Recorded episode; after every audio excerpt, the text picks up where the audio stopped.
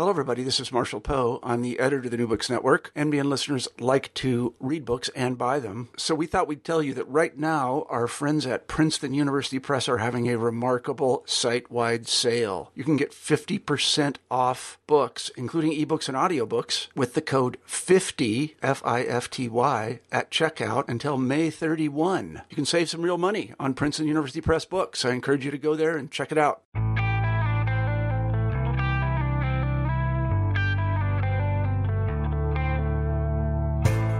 Welcome to New Books in World Affairs. This is your host, Christian Peterson, and today I have the good fortune of speaking with Kaeten Mistry about his new book, The United States, Italy, and the Origins of Cold War Waging Political Warfare, 1945 to 1950, which is put out by Cambridge University Press. Kaeten, welcome to the show. Hi, Christian. Thanks for having me. Good to be here. Oh, it's a pleasure to be speaking with you today. Uh, before we begin, I was wondering if you could give us a brief, uh, um, for lack of a better term, uh, a look at your background and how you came to write the book. Yeah, sure. Um, well, I mean, in terms of uh, my, who, who, I am, I'm a lecturer in uh, American history at the University of East Anglia in Norwich. So, for your sort of American listeners, that'd be the equivalent of an assistant professor. Uh, and I've been here since about 2012. My um, specialism is in American foreign policy, uh, particularly international Cold War, looking at how uh, particularly state and non-government groups uh, between the US and Europe uh, participated um, in the conflict, and uh, as well as intelligence. And these are the sort of the areas in which I research and, and teach. Um, in terms of my background, I'm um, the son of immigrants. My my family moved to the UK from India back in the 1960s. Uh, so I'm sort of the first generation that was born and raised in the UK. And sort of growing up, this um, led to quite an interesting, a rich experience of being sort of both inside and outside of different cultures, having something of a sort of hybrid identity. I guess my interest in sort of the intersections between cultures, identities, and nations have been sort of rooted in that. Um, I've had a sort of quite an international uh, outlook because of my background, but also through my education and training, I suppose.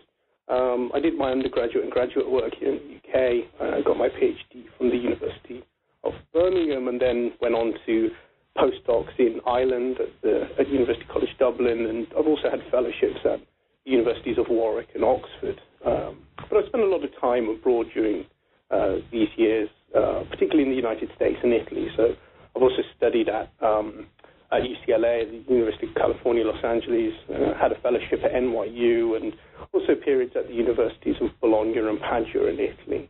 Um, and these are periods that have been sort of very influential in terms of shaping the project, the questions I would ask, uh, the research agendas, and of course some of the conclusions. Um, and of course, they were wonderful places to be based as well.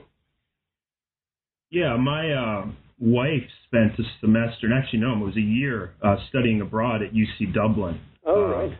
And she keeps talking about it as one of the, the, the, you know, with this amazing experience she has. She still brings that up from time to time. So that must have been a great, uh, great time you had there. Yeah, it was a fantastic place, and um, I remember fondly my office. I had, I could, see, I could see the sea on a clear day. It was a, it was a great place to be. Not that you could see the sea often because it would it, it was it, would rain a fair bit, but it was it was a fantastic place. I had, I had a wonderful time there. That's good. Um, before we go into the arguments of your book in more detail, I was wondering if you could give the listeners a synopsis of your, your of the book. Yeah, sure. Um, on a very basic level, the book is analyzing um, U.S.-Italian relations uh, and also broader American efforts to conceptualize and practically wage um, a Cold War. I guess it's addressing two questions which are interrelated in many ways. The first one would be um, looking at how Italy, which was something of a peripheral concern uh, for the United States in Europe after World War II, how this case becomes a seminal front in the post-war struggle against communism. And then the second question was how the supposed lessons from this case the defeat of the Italian left, the Marxist left, um, supposedly outlined a way for the United States to successfully wage a Cold War uh, through political warfare. What was political warfare? Um, it was an approach to foreign relations that um, coordinated all the covert and overt measures short of war at a nation's command. Uh, and this was seen as particularly appropriate for this era, the aftermath of World War II, when the contours of international conflict were very much in flux. Things were quite different. You know, um, the Cold War is a very commonly recognized label. You know, we, whether we when we teach uh, in the classroom or if you were to sort of speak with somebody on the street, the Cold War is something that you don't necessarily have to define. It's sort of well recognized. But I think it's also misunderstood in many respects. Um, I mean, just the term itself is somewhat oxymoronic. You know, uh, war by definition involves armed conflict. It's hostile. It's bloody. It's messy. It's violent. Yeah, I was wondering if you could uh, explain to the listeners why the 1948 elections or election in Italy is such an important moment uh, in the Cold War. Mm-hmm. Yeah, when you think of elections in 1948, uh, most uh, people will think of the, the one in the United States. There was another uh, election earlier in the year which had just as many uh, ramifications or just as much significance. Um, 1948 Italian election was the first national vote after the end of fascism. It represented a pivotal moment for Italians and their newfound republic, um, but it also had a lot of ramifications for the United States, a lot of significance. It marked the first major mobilization by the US government uh, after World War II to influence events abroad. It was the first uh, Cold War intervention. It was the first occasion in which the newly formed CIA um, got involved abroad to try to swing um, foreign affairs. So it's the crucial episode, uh, the Italian election, in the development and organization of American political warfare. The campaign was conducted below the level of total military conflict, so all of these measures short of war. And the fact that Italians rejected the Marxist left in the vote of April 1948 appeared as um, tangible proof that political warfare could defeat communism both in Italy but also around Europe. It was sort of seen as uh, a way to defeat Soviet communism more generally.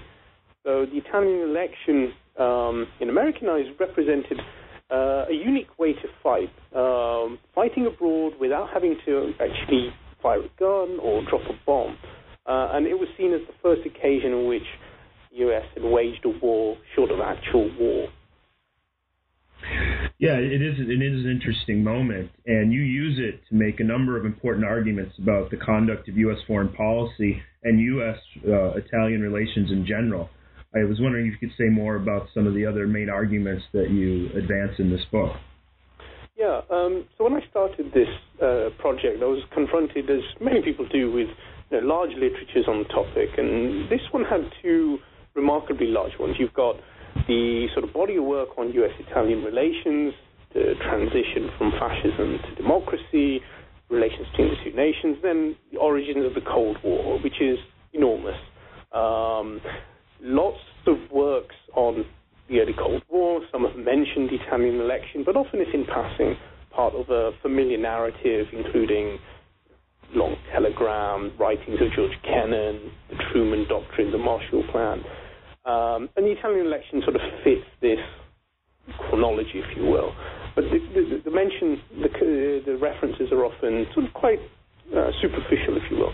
So what I was trying to do is link these two literatures between the broad conflict and the local one uh, to give a more rounded account. So I look at the uh, efforts of both state and private actors on both sides of the Atlantic. So obviously the governments, um, but also a range of religious, civil, labor, and business groups. You've got European governments who are involved. Britain, France, Ireland are quite active around the Italian election. You obviously have the Vatican, which has a, quite a prominent stake in uh, affairs in Italy. You have labor groups like the American Federation of Labor, banks, financial companies, multinationals, Standard Oil, General Electric. Um, then you also have uh, sort of prominent um, figures within the United States. You have publishers like Henry Luce, the proprietor of Time Life, the Empire Time Life. Um, you have entertainers like Frank Sinatra. You also have cultural figures. You have sports stars. People like Joe DiMaggio are involved in this uh, election campaign. So it's one of my aims was to challenge the, the sort of traditional assumptions in diplomatic history of sort of top-down elite policy making. You have a very eclectic, varied list of individuals and groups who are involved in both U.S. foreign relations and also uh, ties between the U.S. and Italy. So uh, I have uh, the, the, book sort of puts forward uh, what I'd say three key arguments. The first is that Italy was never important in and of itself for senior American policymakers. And I'll reiterate the senior uh, element here. Although its fate was uh, quite important in a broader sense. Um, an unstable Italy undermined some of these broader post-war plans, things like the Marshall Plan. Uh, so defeating the Italian left was central to American understanding and both the prosecu- and also the prosecution of the Cold War. So um, um, the book looks to examine the origin definition of uh, Cold War as uh, as a concept, as well as how it was fought through political warfare. Um, I quite consciously uh, sort of not use the definite article the, um, for instance. The second key argument is that the Cold War obviously concerned uh, a number of American officials and commentators, but this sort of bipolar conflict, short of war, was less prominent, less pressing for Italians, and the range of sort of private groups were involved here. In other words, uh, election was more than just a Cold War flashpoint. So you've got lots of alternative visions, alternative agendas um, from Italian national sovereignty, pan Catholic political spiritual unity, and apolitical global trade unionism. And you've got all of these sort of narratives that are at play, uh, if you will. So it's, it's not just a question of Cold War.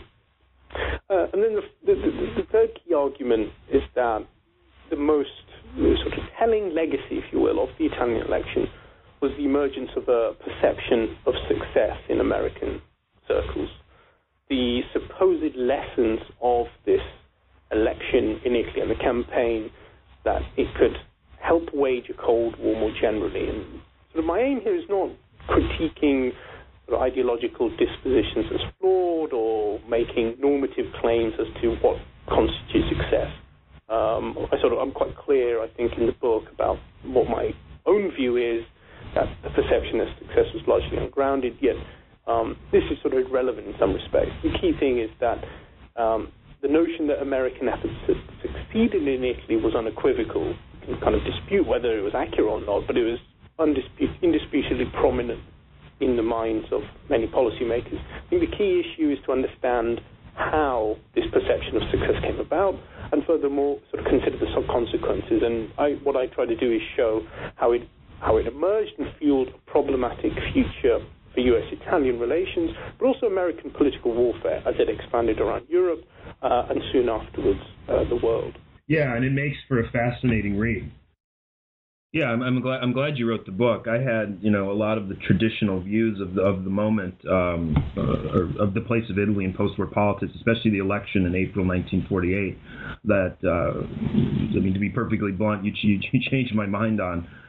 I, guess the place to go here is is to see how you you develop your arguments. Uh, let's start with the place of U.S.-Italian relations right after World War II in the in you know the immediate aftermath of the war. Uh, as you describe, uh, the U.S.-Italian relations weren't exactly always, for lack of a better word, people weren't on the same page. They were a bit rocky at times. I was wondering if you could say more about the evolution of U.S.-Italian relations right after World War II.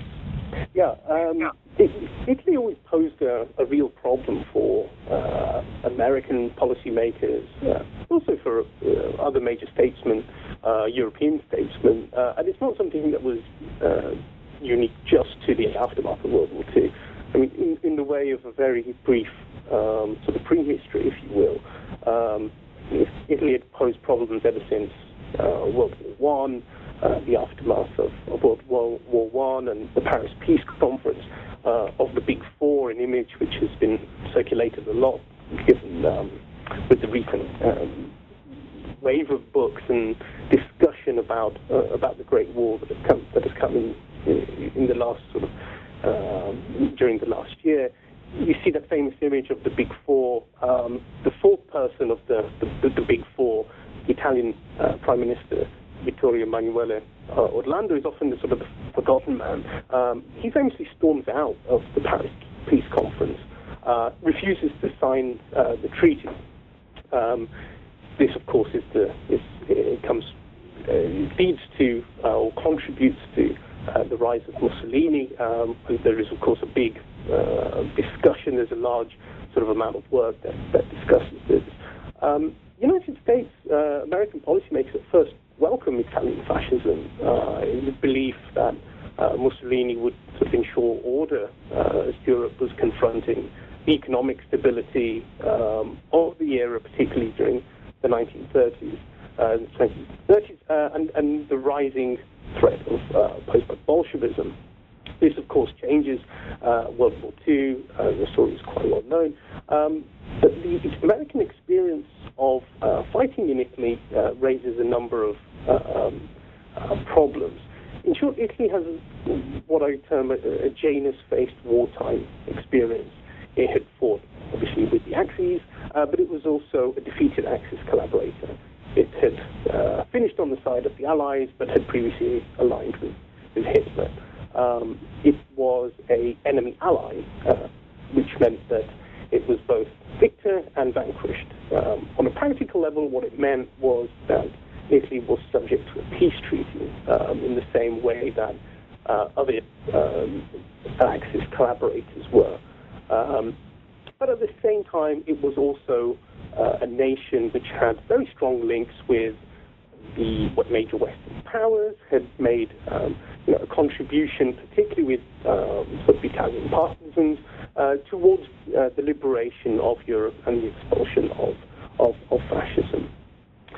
So this, I, I, guess, is the backstory as to um, why Italy was a complicated case for uh, the United States uh, as, you, as we come into sort of 1945, the end of 1945. Yeah, and I'd completely forgotten about you know the peace treaty and the disputes about Italian borders that you know obviously have origins back to World War One, uh, even even before that. I thought that was uh, an interesting thing to uh, to bring to bring into the table. So you have this situation where the Americans are trying to figure out what to do with Italy and Western Europe in general, and what you you do in your book is describe how these concerns. Um, about Italy kind of overlap with the evolution of this idea of Cold War and waging Cold War. Uh, and what you do is you, as you as you develop these ideas, you make reference to events in Italy. One one of the strengths of the book is that you, if for you know, to use a buzzword from academia, the agency of Italian actors. Right. So the sto- the story is how Americans and you know Italians understood events and began, you know, sometimes work together, sometimes not work together. Um, so my my question is, how did the United States begin to pay more attention to, uh, to start with, how did they begin to pay more attention to what was going on in Italy? Right. Um, initially, of course, uh, Americans, uh, uh, American British troops had played a key role in liberating the Italian peninsula. Uh, for many American troops, this was the very first. Italy was the very first uh, experience of, of practically fighting in World War II. Um, the US uh, and the British continued to maintain uh, military presence uh, with troops on the ground in Italy in the aftermath um, after the, um, the armistice is signed, of course. Um, you have a period of great flux, I think, between sort of the end of fighting in World War II uh, and what historians uh, commonly sort of classified as the, the beginnings of, of, of, of, the Cold War, around the sort of 1947, 46 to 1947 uh, period. Um, there's good reason why this is identified as sort of the, the, the origins or the start of the Cold War. Um, but I think there's a lot of, um, it's quite important or quite useful to kind of go back and sort of look at some of the debates that are taking place at the time. Um, there was there was not a clear discussion uh, or a clear sort of consensus in the debates at the time that this was the beginning of uh, a Cold War. Um, this is a term that's, in some respects, retrospectively been um, been used and placed uh, on to, uh, to on the past, on this period, to describe um, a, a period which was quite uncertain. People were grasping to understand what this kind of new, what this new era was, what this kind of conflict uh, represented. Um, so while we quite um, while we easily look back to this period uh, and identify it as the origins of of, of, a Cold War, um, it was less certain, I, I think, at the time.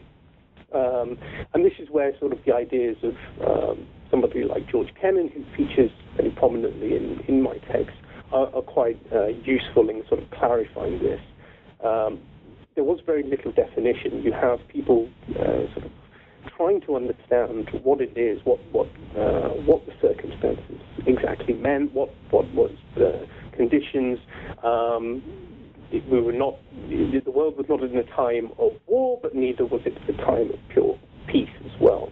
Um, and the discussions in Italy, I think, are quite uh, interesting, or some of the events there. Um, you mentioned the, the, the Cold War um, in this sort of 1945 to 46 period.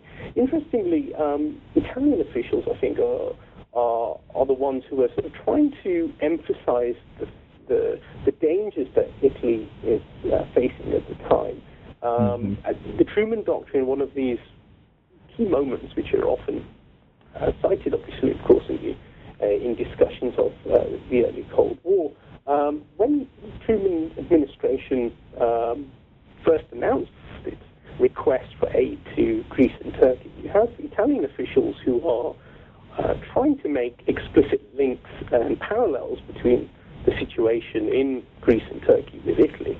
This is outright rejected by the Truman administration. They they do not want to um, uh, they do not want um, Italian officials um, using this as a, as, as, a way to try to uh, gain more, to, to, to, elicit more assistance from the United States. Um, they are actually rejecting sort of the parallels there. Um, I think one of the key moments, or the key turning points, if you will, uh, that changes the debate and Italy's place within American priorities will come uh, with the Marshall Plan, which of course is, uh, comes shortly afterwards. Yeah, it's it's it's interesting how you mentioned that uh, one of one of the major arguments of your book that in general Italy did not start off as a major Cold War concern of America, and it took it took you know a number of events and it took a lot of lobbying from you know Italian officials, uh, even to some degree uh, non-governmental uh, actors. That's what we'll, we'll, talk about in a little bit. But uh, you know, I always thought that uh, right from the beginning, almost Italy was right up there as a place that you know the West had to have to you know rebuild uh, you know Western Europe.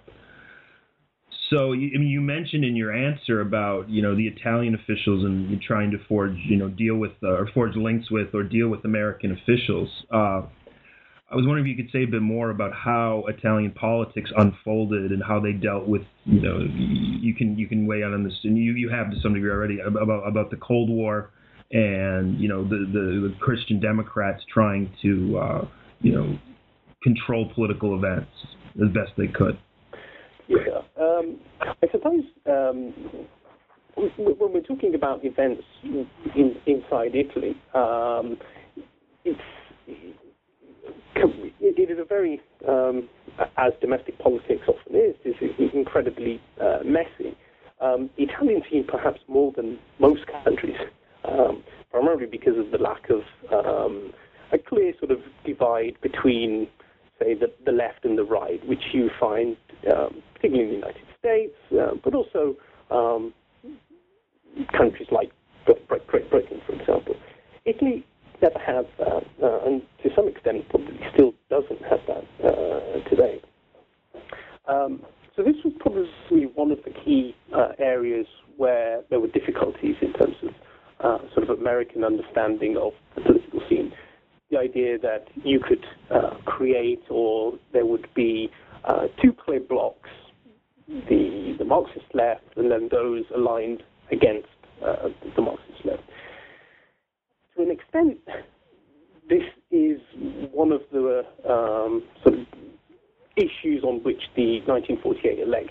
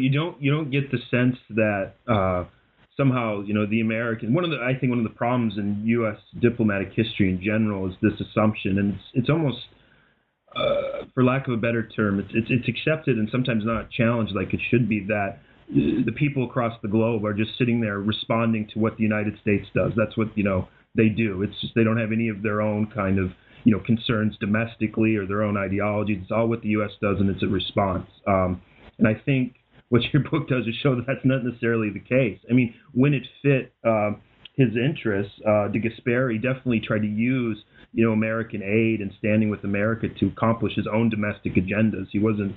And, and you can correct me if I'm wrong. You know, a lot of the time he wasn't being forced to do anything that he didn't perceive as in his interests. Mm. Yeah, I mean, yeah.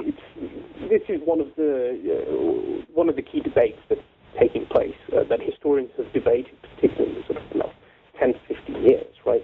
How do we talk about them? how do we uh, discuss America's role in the world? Can you do that without paying attention to um, partners, but also groups that the United States will collaborate with, not all of whom are state actors, of course. Um, there is a there is an issue of documents, sources, uh, methodology here. Of course, um, the United States has um, you have much more access to um, archival material in the United States than you do in uh, a lot of even Western European countries. So there, there is that issue here uh, that's at work that influences a lot of a lot of scholarship slowly it is the situation is, in, is, is improving, and historians have started to draw on the the material that you find in state archives um, in other nations. Um, but not just at a state level. I think one of the most interesting areas um, that the field is going in is looking at the, the, the contribution of non-state actors. So uh, I sort of briefly mentioned the role, for example, of the Vatican. Um, but then also you have um, important actors like uh, labor organizations, um, Italian American uh, groups in, in, this instance, um, but also private businesses as well, um, mm-hmm. which I think overall gives a much more uh, complete picture and a more interesting um, sort of account of these what were genuinely international and transnational sort of moments, uh, if you will. Um, I wanted to just go back one one second to sort of we were discussing earlier about the um, the origins of of, of of, the Cold War. Um, one of the things that um, I tried to do in the book is is to sort of understand the, the this, this this period um, to to to to, to stand by Cold War. Um, it's a term which is bandied around obviously quite quite a lot, but in some respects the, the term itself is, is somewhat oxymoronic. Um, how do you have a war without without actually uh, waging a hot military conflict? Um, it, this is one of the debates that was taking place in this sort of 45 to 50 period. Um, and the reason why um, I found it so interesting is there is this window of time between World War II and Korea, which are in some respects the, the bookends to, uh, to, to my project, when there is um, this discussion. Uh, hot war was was widely considered undesirable and also impractical. Um, there's great uncertainty of the shape of this new struggle, uh, and it's events like uh, Italy which help officials, which help the general mm. public sort of grasp what it is that this new conflict was and how it would be how it would be fought. Uh, and this is where um, sort of the Italian election episode, I think, is, brings these debates into sharp focus. It's certainly used by officials like Kennan and other prominent American um, policymakers, but also commentators, uh, influential figures in the press, to help give better definition to what it was, uh, or what, what it was, what the Cold War uh, represented, and how it would manifest. Yeah, that's. I want to get back to. We're gonna we're gonna talk uh, more about the non-governmental aspect of your study, but I think it's a good segue how you how you worded that to the evolution of poli- the idea of political warfare among American policymakers. Uh, I was wondering if you could say more about the, how that concept evolves, and if if you would, can uh, you can talk briefly about. Uh, the, what goes on, the, the ad hoc nature of U.S. Uh, political warfare efforts. Yeah, um, I guess for first thing would probably be quite useful for, for, for listeners uh, if I was to sort of um, define uh, what I mean by political warfare. Um, yeah. Simply put, it was the employment of all uh, the measures at the nation's command uh, to achieve its foreign policy objectives uh, short of full-scale hot war. Um, this was um, something which uh, George Kennan spends a lot of time um, emphasizing. He his a lot of his uh, memos, uh, a lot of his own work and research in this period uh, revolves around this idea of of, of, of international conflict without um, full-scale military um, uh, competition. The the ad hoc nature of it is, in some respects, linked to the uncertainty around the period. Um, most Americans, like most um, people around the world at this time, um, understood uh, conflict as distinctly, or, or within the realms of, of, of, of, total military conflict. Two world wars had given, um, had, uh, you could clearly understand hot war um, this was something that happened in wartime. Peacetime, there was a time of, uh, of, of no international conflict, or at least not in that in that sense. Um, so the so the, the, the attempt to influence affairs in uh, countries like Italy, like the episode of the uh, the Italian election, uh, was in some respects uh, uh, an exploration uh, in the dark, if you will, um, as a result, many of the attempts were ad hoc. You you didn't have the, the infrastructure that you that was commonplace, obviously during wartime. You didn't have um, full time proper. There were no full time uh, permanent um, um, covert operations uh, agencies uh, and activities. As a result, many of the initiatives and the activities that the United States um, ends up uh, engaging in are, are, quite improvised, led by uh, groups that you wouldn't anticipate or expect to be engaged in these sort of activities. Um, the American embassy, for one, was, was, one of the most uh, important uh, actors um, in the run up to the 1948 Italian election. You have the American ambassador James Dunn, who plays a very prominent role much more than you uh, that you would one would imagine for the official diplomatic uh, representative uh, of the of the United States towards towards Italy. Yeah, and another another uh, person you mentioned, I, I, tell me I might maybe pronouncing his name incorrectly. I don't have it written down in front of me. Is, is it Luigi Gaeta? Gedda, uh, yes.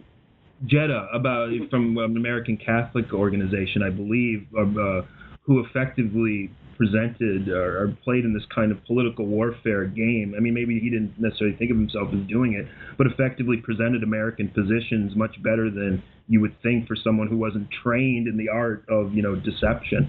Um, so I thought that was an interesting layer to to your study. Yeah, and it's interesting. I'm, glad you mentioned Gedda because he's um, a very interesting character. I mean, he he himself has no training. He has no background in propaganda. He's um, he's a trained physician, um, and he heads up the the the, the, the Vatican-controlled uh, civic uh, committees. These were normally uh, independent organizations, but they had very close links to to to the Vatican. Um, and they were uh, units that would um, that had a, it was a very strong grassroots uh, network, uh, and it plays a very important role in the lead up to the election in terms of getting out the message in terms of uh, the Catholic world, emphasizing the importance um, of, of, of firstly turning out to vote uh, and secondly, not voting for the Marxist left. Right?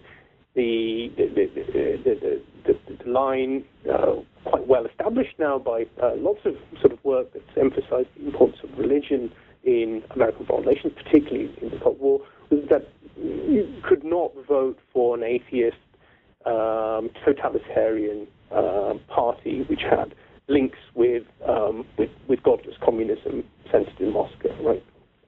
So Gedda is, um, is a guy who has the ear of the Pope, um, and he is incredibly effective in in, in, in mobilizing um, communities. Um, they would go to small villages, set up uh, projectors, um, pass out a lot of information about the importance of voting and important and voting for uh, the non-communist parties. You mentioned that, that, that the American sort of interest in Gedda, uh, they, were quite fascinated by his by his methods, um, also the applicability of, of what he was doing to other nations, uh, other Western European countries where there were uh, prominent uh, Catholic populations. Um, the thing was, uh, while Gedda was quite um, effective in terms of what he was doing, it was specifically attuned to Italian conditions. Uh, and um, the message that he and the Vatican were putting out was quite was quite different to the one that the United States was uh, emphasizing. Yes, they didn't want the communists in power, but neither did they want the, the sort of the brand of American free market liberal capitalism that the Truman administration was obviously favoring uh, in Italy. Um, for Gedda, for the Vatican, they envisaged uh, a very strong papal influence in Italian political, social, mm-hmm. and cultural life. Um, and this was one of the key messages that, in some respects, was overlooked by uh, many American observers and American officials at the time uh, behind this propaganda. So it has the the civic committees and people like Gedda were, were influential, but they were not necessarily pushing the same agenda that the United States was uh, in favor of. Uh, and this was one of the examples of how um, these marriages of convenience, uh, a term that I use in the book, um, had useful short-term gains, but there was some very there were numerous complications to these sort of short-term alliances uh, as you go further down the line. Yeah, that's a it's a very effective part of the book. Uh, I mean, even when the, the, Truman administration was working with the Vatican or you know the, the Catholic Church, various organizations, some Americans were going crazy, thinking of the United right. States working with with the Pope. I mean, typical or maybe not typical is the right word, but kind of the anti-Catholicism that was still a major issue in American you know politics. Oh, yeah, certainly 1945.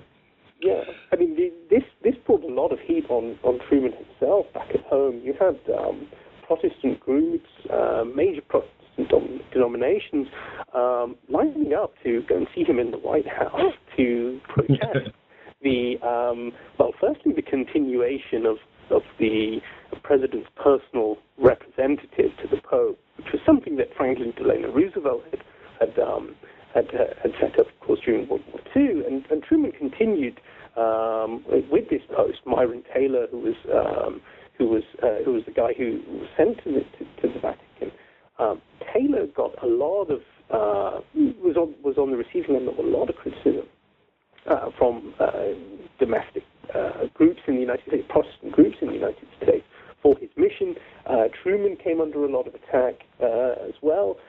It, it, created a lot of domestic grief for him. Um, and, and, and, this is an interesting sort of factor when we talk as I sort of mentioned earlier, a lot of historians have paid uh, much more attention to the importance of religion. Um, but it's not until 1984 that the US and the Vatican officially exchange diplomatic um, representatives, right? You don't have a formal exchange of ambassadors until the 1980s. Um, you know, the Cold War was partly uh, a struggle for of, of faith, of um, of of, of, uh, of, of Christian nations, or the importance of having, uh, or, or, the importance of religion uh, against atheist communism. Um, it, it's quite an interesting sort of point that it's not until the 1980s uh, that you have formal recognition between the United States and the Vatican. Of course, the Vatican is not, not a state, even though it does have uh, a significant uh, diplomatic presence in the world.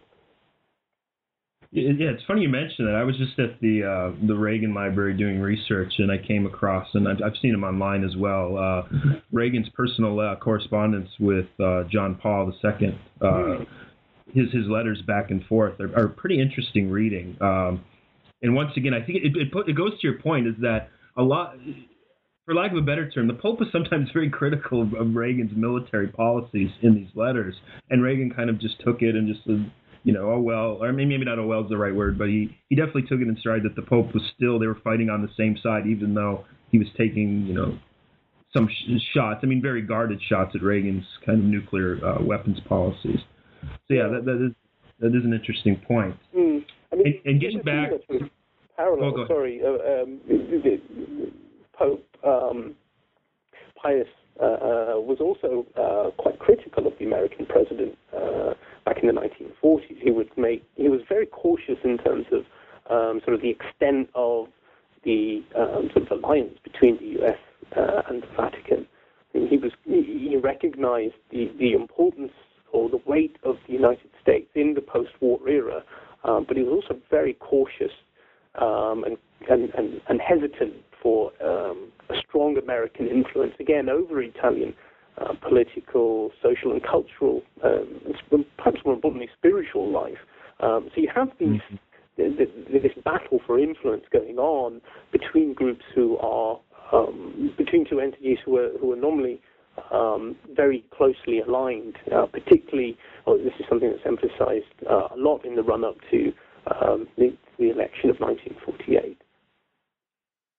Yes, and, and, and as uh, you know, as events move towards the election of uh, 1948, uh, April 1948, you see the evolution of the United States trying to figure out how to approach political warfare and, and by extension, the Cold War. And George Kennan, obviously, most a lot of your uh, chapter five uh, deals with, with with Kennan. I was wondering if you could kind of describe his you know influence or lack of influence on U.S. policy and how you evaluate him as an actor in your in your work. Right. Yeah. I mean, Ken is um, is someone who um, I've, I've, I've, written a little bit on Kennan uh, before I published this book, and um, I sort of vowed not to um, sort of harp on about him uh, too much. But like all best intentions, uh, I ended up uh, having to sort of swallow my words, and and, and Kennan uh, appears again quite prominently. Um, it's sort of it's difficult, uh, it's not impossible to, to discuss the uh, the origins of uh, without sort of looking at Kennan. Um, partly because of his influence. I mean, he wasn't uh, the, the the all-seeing strategic sage that uh, some of the sort of uh, some of the accounts, or popular accounts, have, have sort of suggested. Um, but he's very important, I think, in terms of giving better definition to what this uh, era of, uh, of not being at war but not being at peace uh, in the traditional sense uh, was like. He obviously leaves a, a vast record as well. You know, he's a wonderful writer, incredibly insightful, um, very insecure, pessimistic. Um, he is. Uh, he would, become, he would later be uh, um, obviously be, become also famous for his historical work. Um, he's a fascinating figure, and, and, and I think that some of the uh, attention he receives from historians and myself, uh, I'd include myself in this, is that it, it, it's he's just a fascinating figure whose record is so rich. He provides so much material. Um, he is he he, he uh, elucidates and describes uh, sort of the events at the time in in quite uh, in quite a striking way. Um, so, so, my take on Kennan, I mean, the, the traditional or Kennan's most famous uh, is Kennan is known most uh, to most of to, to, your listeners, I, I, imagine, as being for his ideas uh, around containment. There's a big, lit, a big discussion amongst academics about the nature of his containment, right? political and military strategy. This was um, a topic that scholars really grappled with from the 1970s and in some respects continue to, uh, to, to, to, to, discuss uh, today. Um, it's quite remarkable the amount of material there is on Kennan, um, and there's more coming out all the time, uh, particularly with the opening of his, uh, the full opening of his of his private papers and diaries, etc. Um, that a figure who doesn't reach, that never holds a senior government position, um, has received so much attention in countless books and articles. As I mentioned, much of this revolves on the idea of Kennan as uh, the father of, con- containment, uh, which is something that I personally don't um, sort of believe he was. Um, my sort of take is much more, is along the lines of uh, the importance of his contemporary thinking. Now, this was not on the basis, contemporary thinking was not on strategy or producing a blueprint for U.S. foreign relations. Um, rather, it was about um, of the art of foreign policy, if you will, in this post-World War II era, an atomic one, of course, uh, where these sort of traditional conceptions of uh, war and peace were um, increasingly obsolete. No, they weren't entirely meaningless, um, but they weren't as meaningful uh, as, as, as, before, perhaps, uh, the two world wars. Um, one of the things that Ken kept coming back to was how you confront an enemy um, in peacetime without resorting to uh, hot, military, violent, total war, right? How could one uh, wage mm-hmm. a war short of actual war? Uh, and this was, in many respects, the crucial um, question, both conceptually and practically. Uh, and for Kennan, the answer um, yeah, appears in, uh, or the way he formulates it, is, through political warfare. Right? The nascent Cold War wouldn't manifest as um, a traditional military conflict where two armies facing up against one another. Rather, it was about all the uh, measures at a nation's command short of war to achieve its uh, national objectives.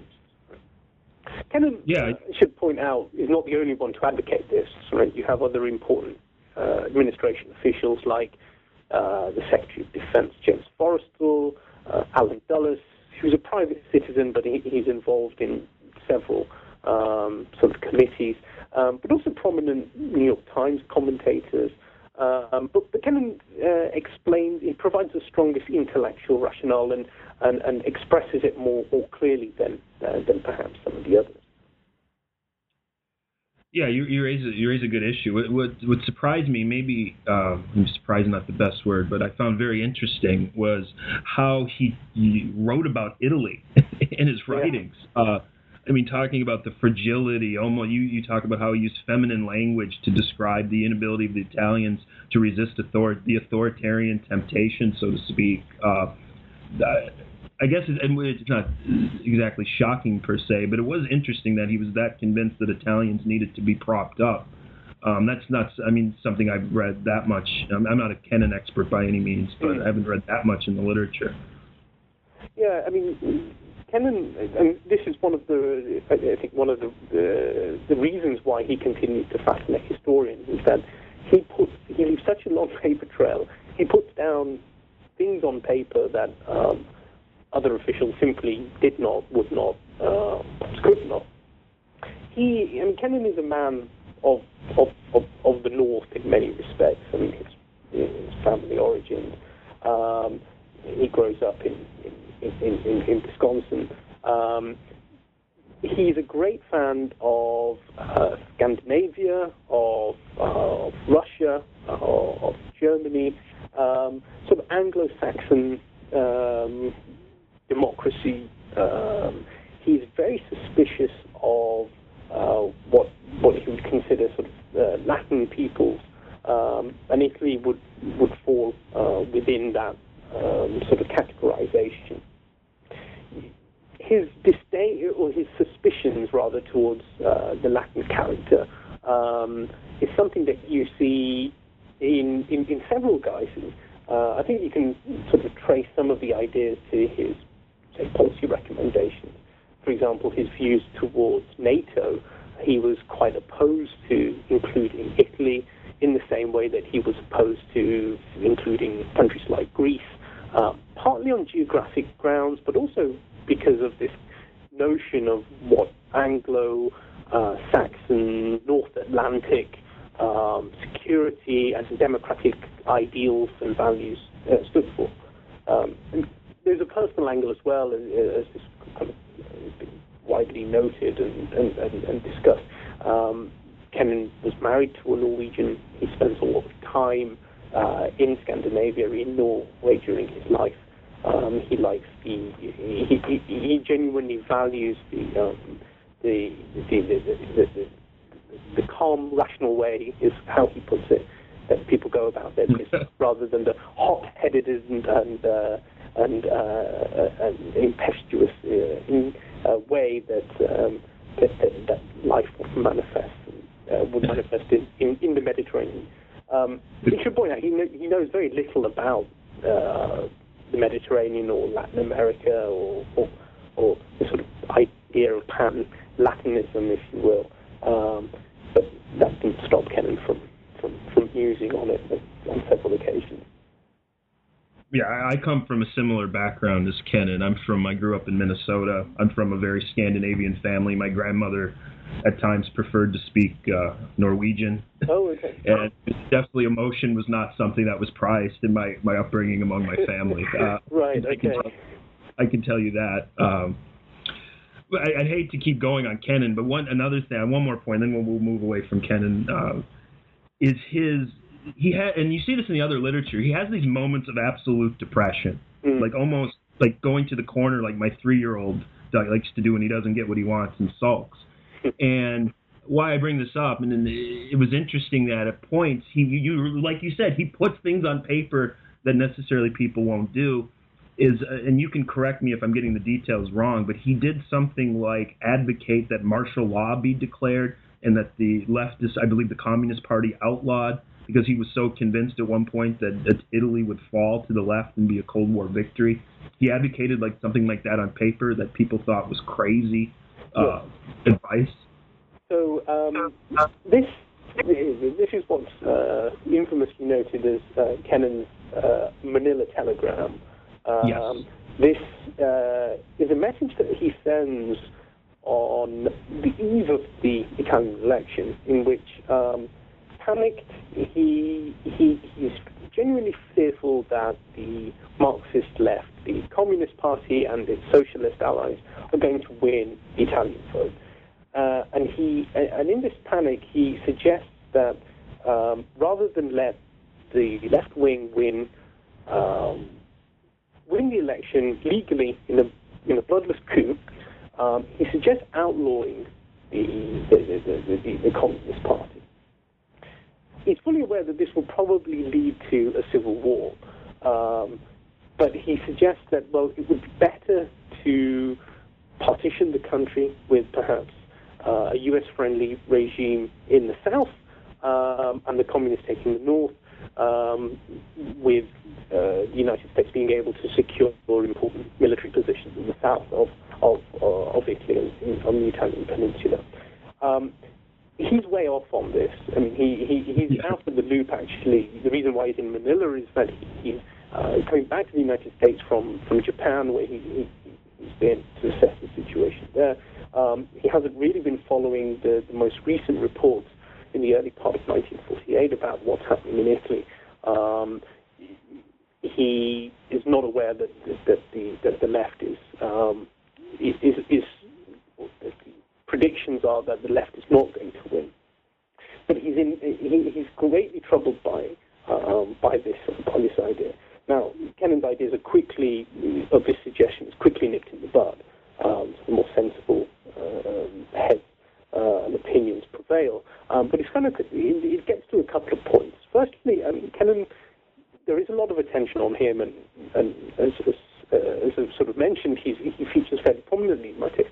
But he's not most important uh, official uh, when it comes to American policy making, um, and hmm. particularly not when it comes to what the United States does in the lead up to um, the Italian election.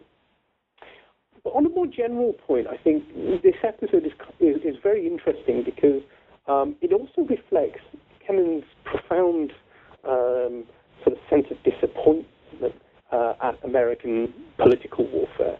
So, so outlines, um, he provides the most uh, effective uh, case for why the United States needs to uh, wage a war short of actually uh, going to war.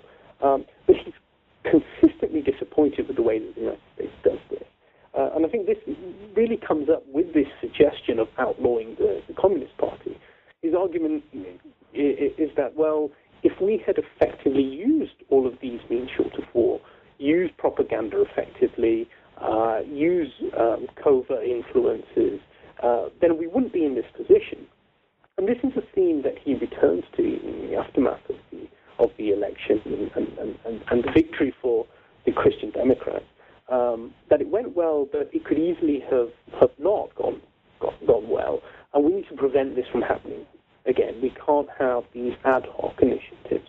Um, effective political warfare will ensure that there is no um, there's no risk of going of, of, hot war breaking out.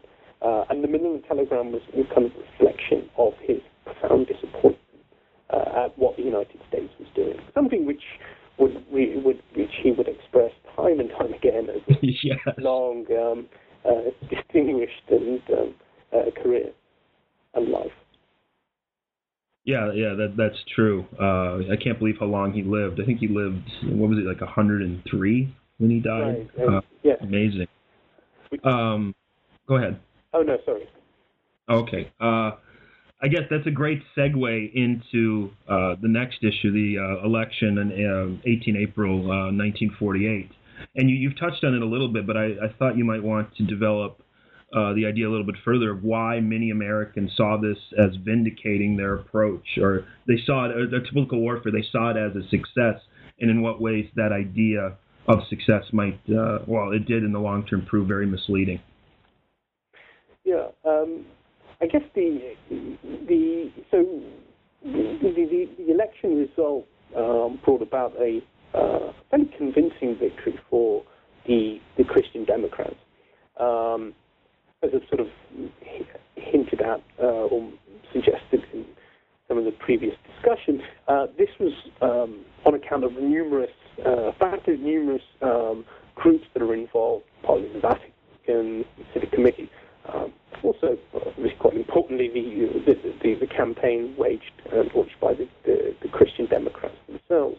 Um, but th- these were not um, factors that were in the forefront of American uh, policymakers and commentators. So uh, was finally announced. I mean, American um, policymakers and commentators uh, were firstly relieved, but um, but moreover, they were uh, quite ecstatic at um, at the at, at, the outcome because they saw this as uh, a vindication of uh, their efforts of of, of American intervention in the in, in the Italian election itself. Uh, these efforts, short of war, um, particularly the propaganda campaign, um, the, the were, were, seen as, um, as, as playing a crucial role in swinging the electoral scales away from uh, from the Marxist left. There is this um, intense debate that takes place in the in the in the days and the weeks after uh, about the different initiatives, particularly the propaganda surrounding, say, the Marshall Plan, um, how this was so influential in checking the communist uh, threat, the spread of, of, of communist influence from Eastern Europe to uh, Western Europe. Um, and there are these discussions about um, expanding this this campaign or the, these initiatives um, to firstly consolidate Western Europe, uh, but then also um, to expand some of these initiatives into Eastern Europe itself. Uh, to start to undermine and chip away at, uh, at, at Soviet influence uh, over um, over Eastern European uh, states.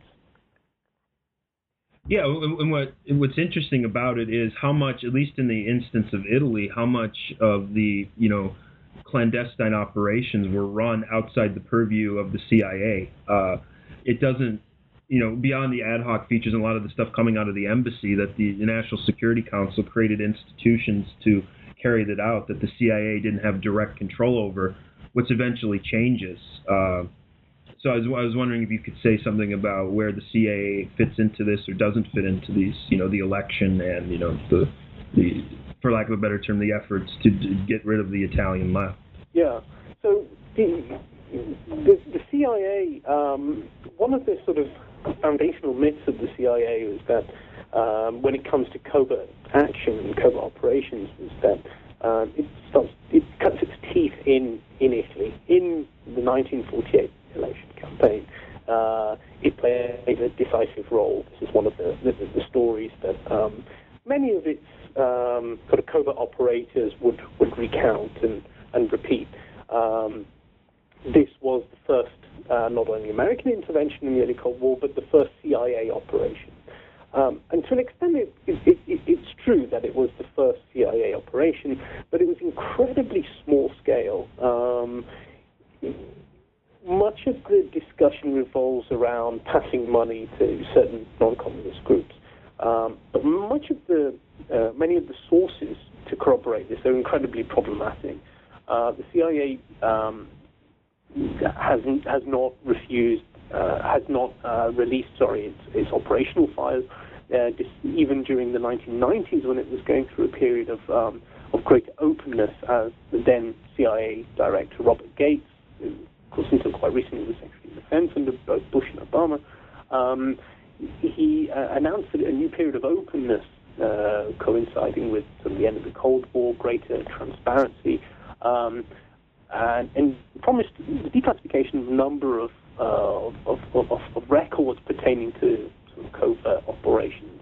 Uh, and Italy was slated as one of them, but no records were ever released. As a result, many of these claims are based on uh, accounts from participants who were intimately involved in these uh, operations uh, people who have vested interest in, in, emphasizing the efficiency and importance of, of these actions.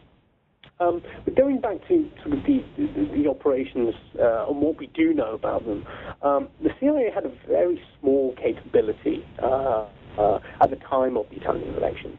Um, one of the things that, have, that, that, um, that I do in the book is sort of show how many of the more um, sort of systematic uh, attempts to provide uh, assistance to both the Christian Democrats but also the non-communist socialist left in Italy came from uh, groups outside of the agency. So the State Department, it's um, the embassy, of course, um, private groups like the American Federation of Labor, um, Vatican organizations.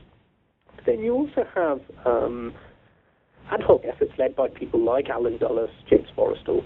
And the reason why they were weighing in at a relatively late stage in the day was a profound sense of disappointment towards the CIA for not um, sort of mobilizing uh, and, and, and, and, providing sufficient covert assistance to, um, to, to, to, the non-communist uh, Italian groups.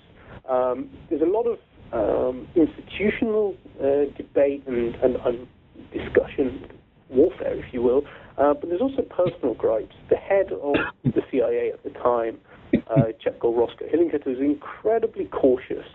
He was uh, very reluctant for the agency to be involved in these sort of uh, activities, um, and quite often he was um, if not bypassed, he was certainly not kept in the loop. There's some interesting, I unearthed a couple of really interesting documents showing uh, going, this the head of the CIA, going to Truman, uh, going to George Marshall in the weeks before the election, saying, look, we're using these private companies to fly in shipments of arms, but we have no control over these um, the, the, the, these companies.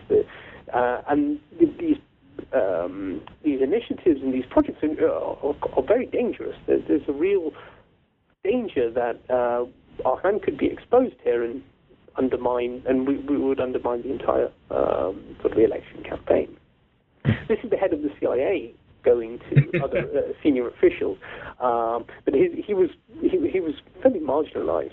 Um, and in fact, in the aftermath of the of, of, of, the Italian election, I think one of the key legacies if you will, was the creation of the Office of Policy Coordination. Uh, this was a small unit um, which was dedicated solely to covert operations. Um, this was the very first uh, agency in American peacetime history whose sole remit was covert operations. Um, when, when, when, when, when the history of the CIA is often um, cited the OSS, the Office of Strategic Services, is often mentioned as the precursor to the CIA. In many respects, the OSS, um, its, its, true reincarnation after the war, uh, after World War II, was through the Office of Policy Coordination. This was the unit that did all the covert stuff. Um, this was the unit that was engaged in all of the the, the, more controversial aspects of, of, or the most controversial aspects of covert operations. It would later be folded into the CIA in the 1950s, but the profound disappointment with what the CIA itself was doing in Italy uh, led to the creation of an agency which would engage solely in covert operations. Uh, and this was supported by uh, all of the key sort of senior officials in the Truman administration at the time. Yeah, it's, it's, it's a very interesting read, that, that, that section of the book. And it, it raises, uh, at least by extension, the issue of how Italian actors saw these events, the election, and, and, and the, you know what goes on after the election in terms of where it fit into their understanding of you know Italian politics, but even more so the, the, this concept that you talked about, the Cold War. Did a you know did Prime Minister De Gasperi think of it as you know the election as this pivotal or very important moment in the Cold War, you know struggle against the left? Uh, I was wondering if you could say more about the Italian angle on these on these events. Yeah, so for um, for De Gasperi, I mean, he was um, he was consistently um, trying to both uh, reassert Italy's uh, strength, its, um, its sort of maturity, if you will, on the international scene, um, emphasizing Italian national sovereignty, that its choices would not be dictated from the outside, um, but unfortunately, one of the one of the consequences of, of, of, of, this sort of line is that it's not very conducive to to receiving um, assistance, particularly financial assistance um, for an economy that was that was that was that was struggling. Um, it was not conducive to gaining to helping the Italian security services uh, build up its arms. There were obviously lots of uh, restrictions and and, and and clauses placed on Italian military as a result of the peace treaty uh, going back to, to, World War II experience. Um, so he was, throughout the post-war period, he was both asserting Italian strength, but also hinting at and emphasizing its weakness. Um, and this is, and this is one area in which uh, the language of the Cold War proves quite useful for him when in his discussions with uh, the United States. Um, once the election of 1948, um, once the result is, is, is announced, for De Gasperi, he, he considers this as a, uh, as a vindication for, for his own approach, but also that Italians have made a firm decision that, um, as they had, that, that, Christian Democrats were the party who they would entrust for, uh, for, for mm. to, to, guide Italy's future. And this again meant uh, not uh, uh, um, succumbing to every American demand uh, when it came to the use of, say, Marshall Plan assistance. The creation of uh, a liberal democratic capitalist order was not the same um, agenda as, as De Gasperi.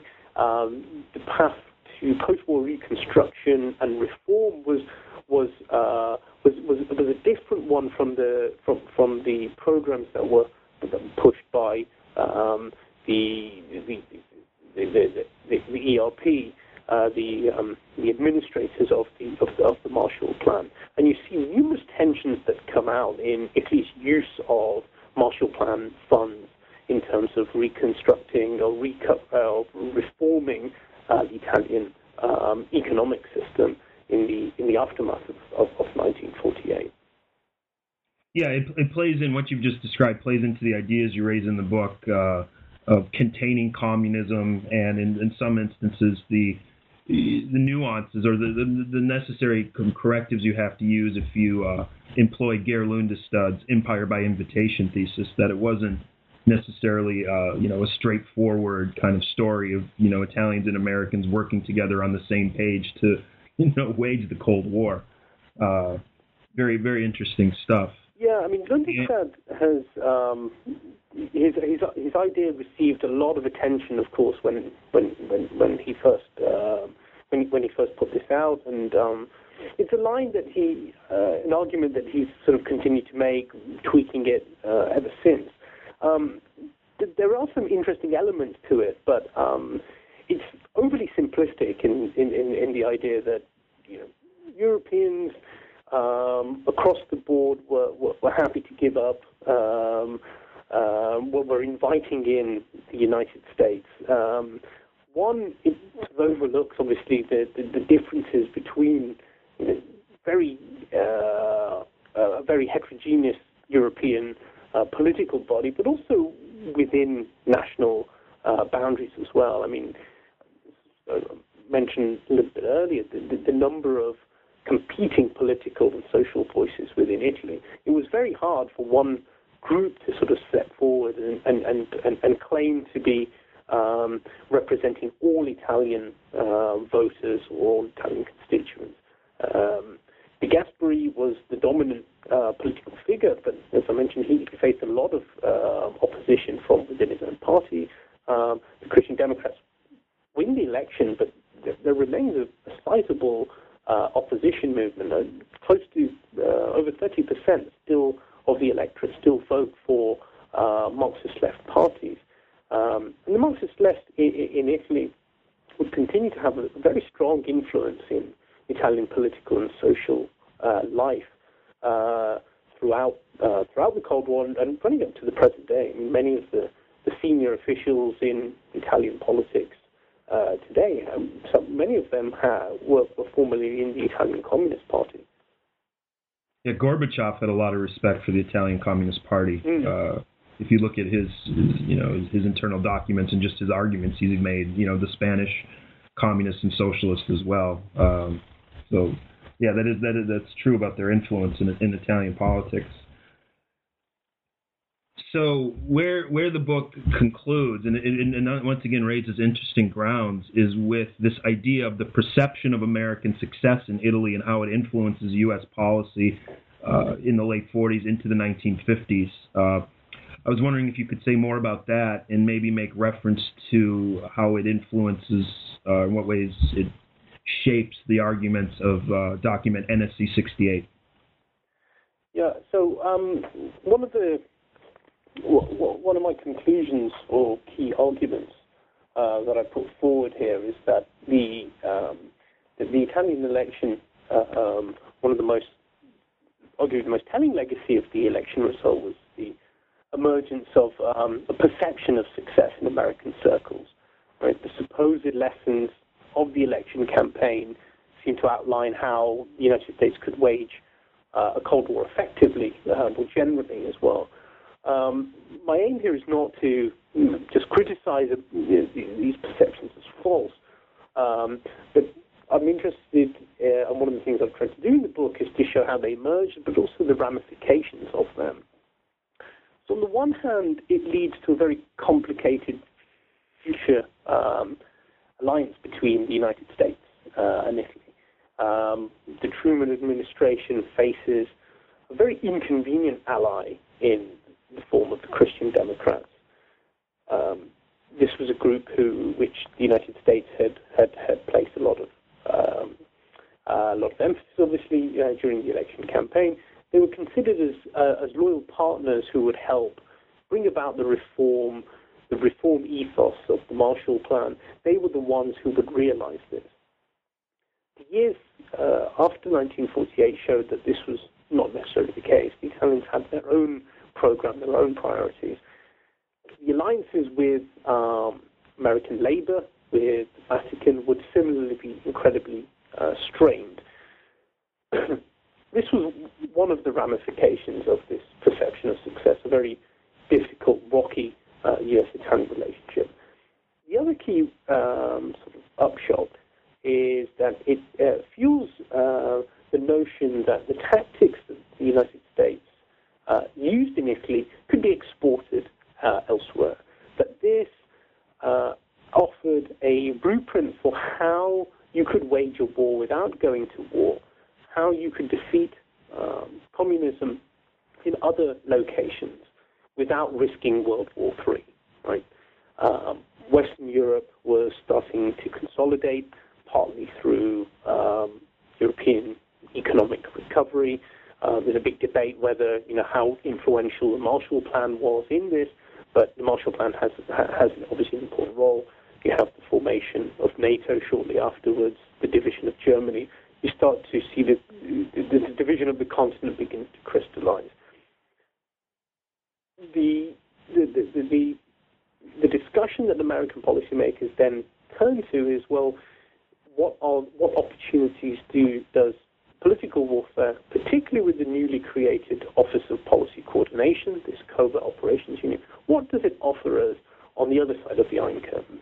So you see this shift and this this um, sort of evolution of uh, covert tactics to, to to to start to chip away at and try to undermine communist influence in several Eastern European countries through um, underground activities, but also resistance movements things, uh, activities which would later manifest as uh, prominent refugee organizations, emigre organizations like the National Committee for Free Europe, Radio Free Europe, a lot of these key psychological warfare um, initiatives, things which would be chalked down, would, would, would, be labeled as soft power in later years, using Joseph Nye's definition.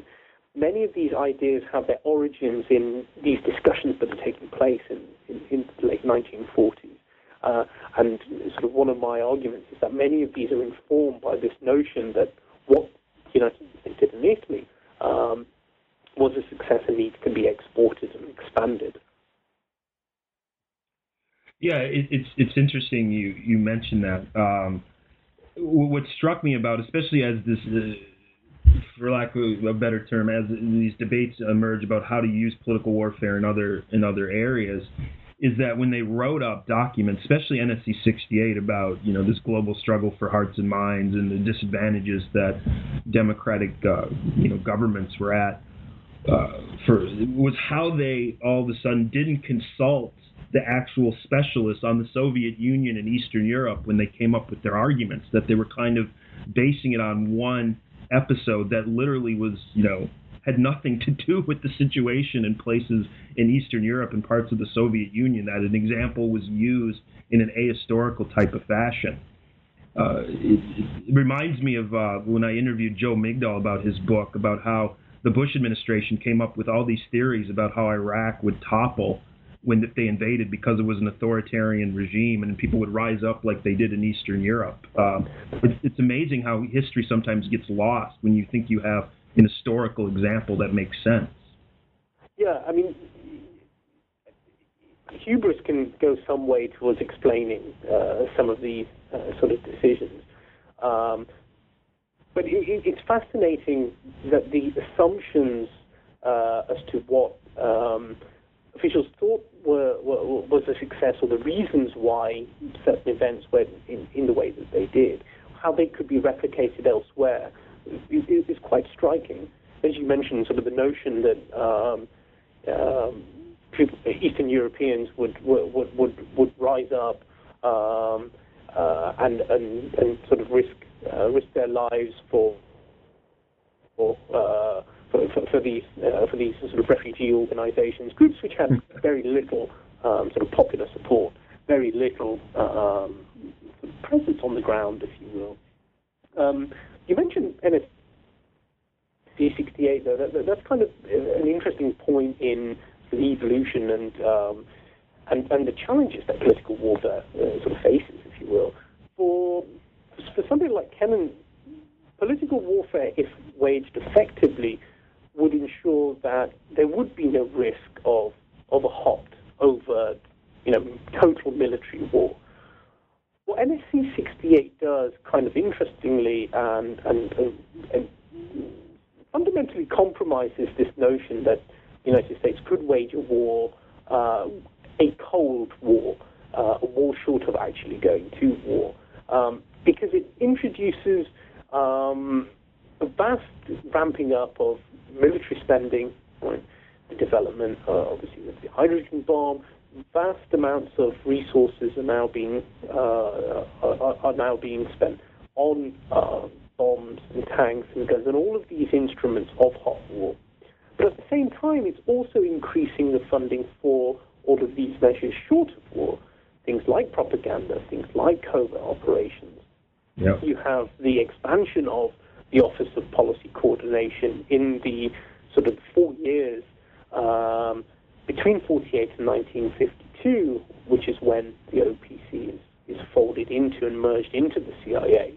Uh, no coincidence that this is the time what that historians have termed the, the golden age of the CIA, when it was uh, under Allen Dulles in the 1950s, when it was um, when it was when it was particularly engaged in covert operations around the world.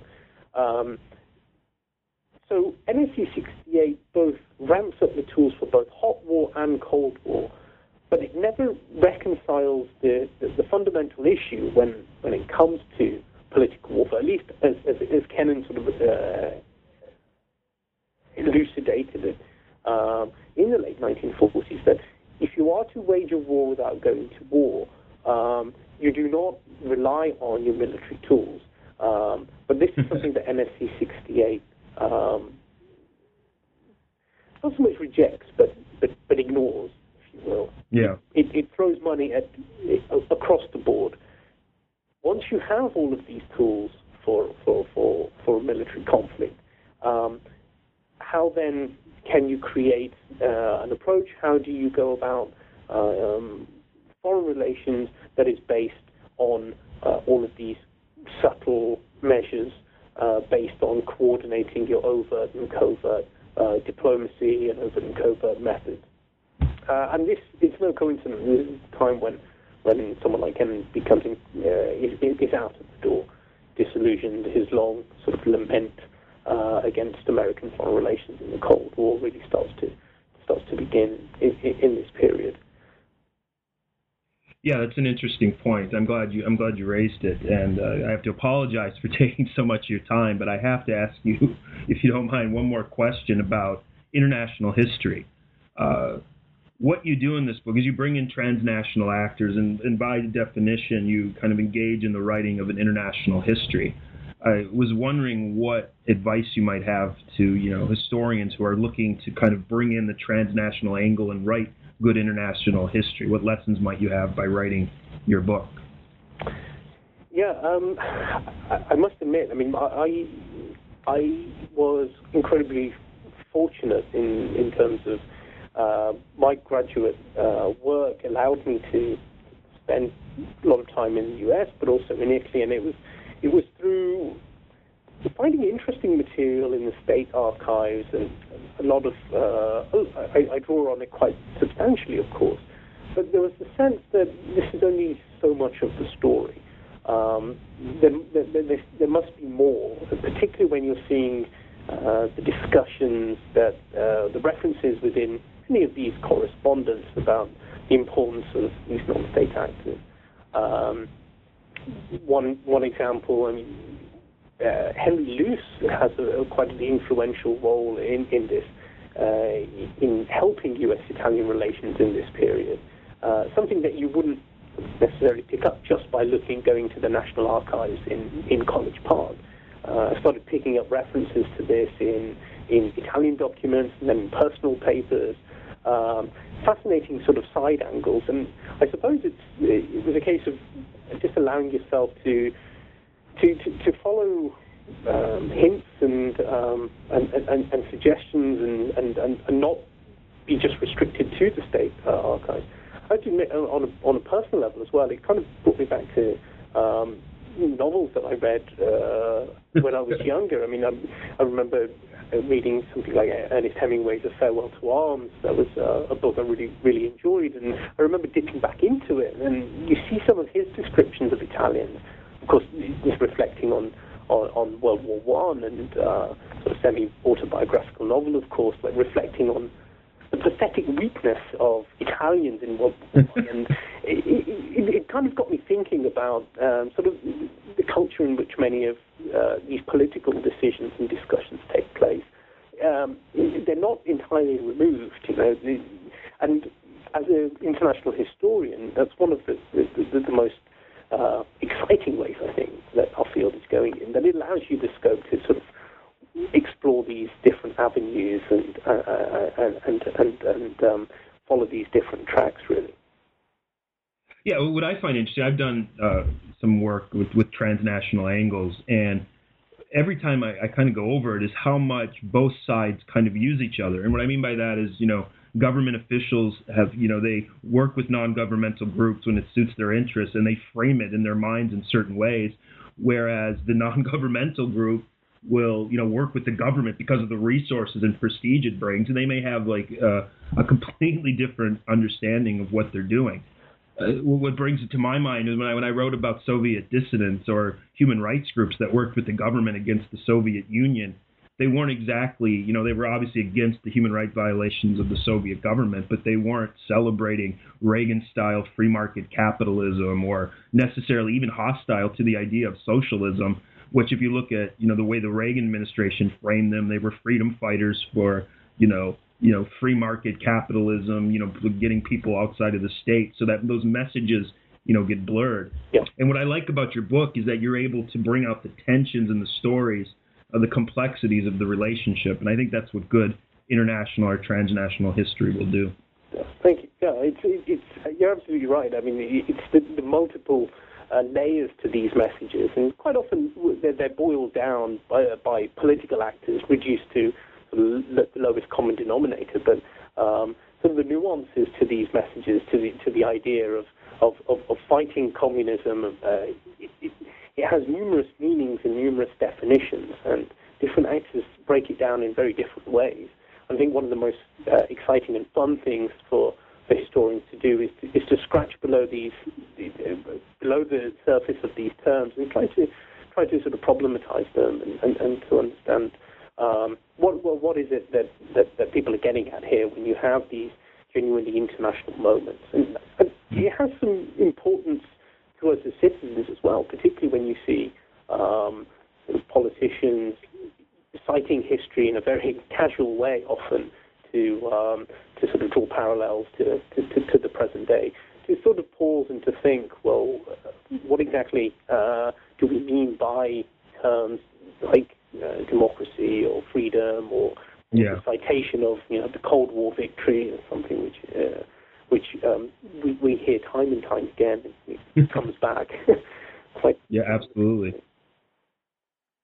Yeah, oh, and yeah, I agree, I agree with that. It's interesting. I try to play with that in my undergrad classes about what the Cold War is, what it isn't, how it's a you know, inappropriate term, what ways it's a, it's a misleading term, and it's surprising some of the answers you get mm-hmm. with students who are so far removed from it. I mean, I'm old enough to kind of remember, you know, going under desks when I was in second or third grade, you know, for uh, nuclear testing. They don't have you know that kind of relationship with it. So yeah, you you, you raise some appropriate issues. so, so it's and, uh, fascinating when I mean for my students as well, the vast majority of them have no living recollection of the Cold War, and for them it may as well be you know World War Two or uh, the Seven Year War, Hundred Years War, you know, Peloponnesian War. Who for them it's just the past. So uh, it, it's very important. I, one of the things I always try to do is to is to start to break down these ideas and, and, and again, bring into sharper definition uh, what, what it was that what, what was the Cold War, what, what did it represent, what lessons, if any, can can we draw from them, and and start to start to get them to uh, ask questions, uh, both students, but also I, I, I, think as historians and, and as, as as the as the general public as to you know how how how the lessons of history are, are sort of used or, or at least cited uh, by by politicians today. Oh yes, and they're and they're used very selectively, to say the least. Uh, I, I, won't belabor the point, but uh, Marco Rubio's uh, description of U.S.-Cuban relations after 1898 was very interesting in what it left out. And he said something to the effect that, you know, after the Spanish-American War, the Cubans and Americans got along fine. No one, you know, ever accused the U.S. of conducting imperialism toward Cuba. And I'm just like, wait a minute. I mean, even you can debate the merits of U.S. behavior, but that, you know, is a very questionable statement, uh, to say the least. Right. Uh, well, and, and, and, these are individuals who who will have uh, or do have an, uh, you know, a significant role in in the political uh, debate and, and and, and, the next presidential election. Uh, sure Absolutely. Will be a prominent figure in at least in the Republican side of things.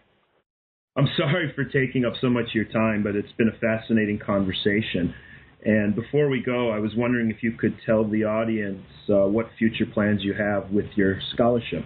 I've always been sort of interested, I guess, in the, the myriad ways in which American power, in the broadest definition, political, economic, cultural, ideological, how it's projected but also challenged. And sort of the work that I'm moving towards now is focus much more on sort of the challenge to uh, American power, especially dissenting voices towards foreign policy. So the new project is looking at the rise of the sort of the transnational whistleblower, particularly during the 1970s. The, as a concept, as a term, it only emerges in the 70s, which is kind of uh, sort of quite interesting in and of itself.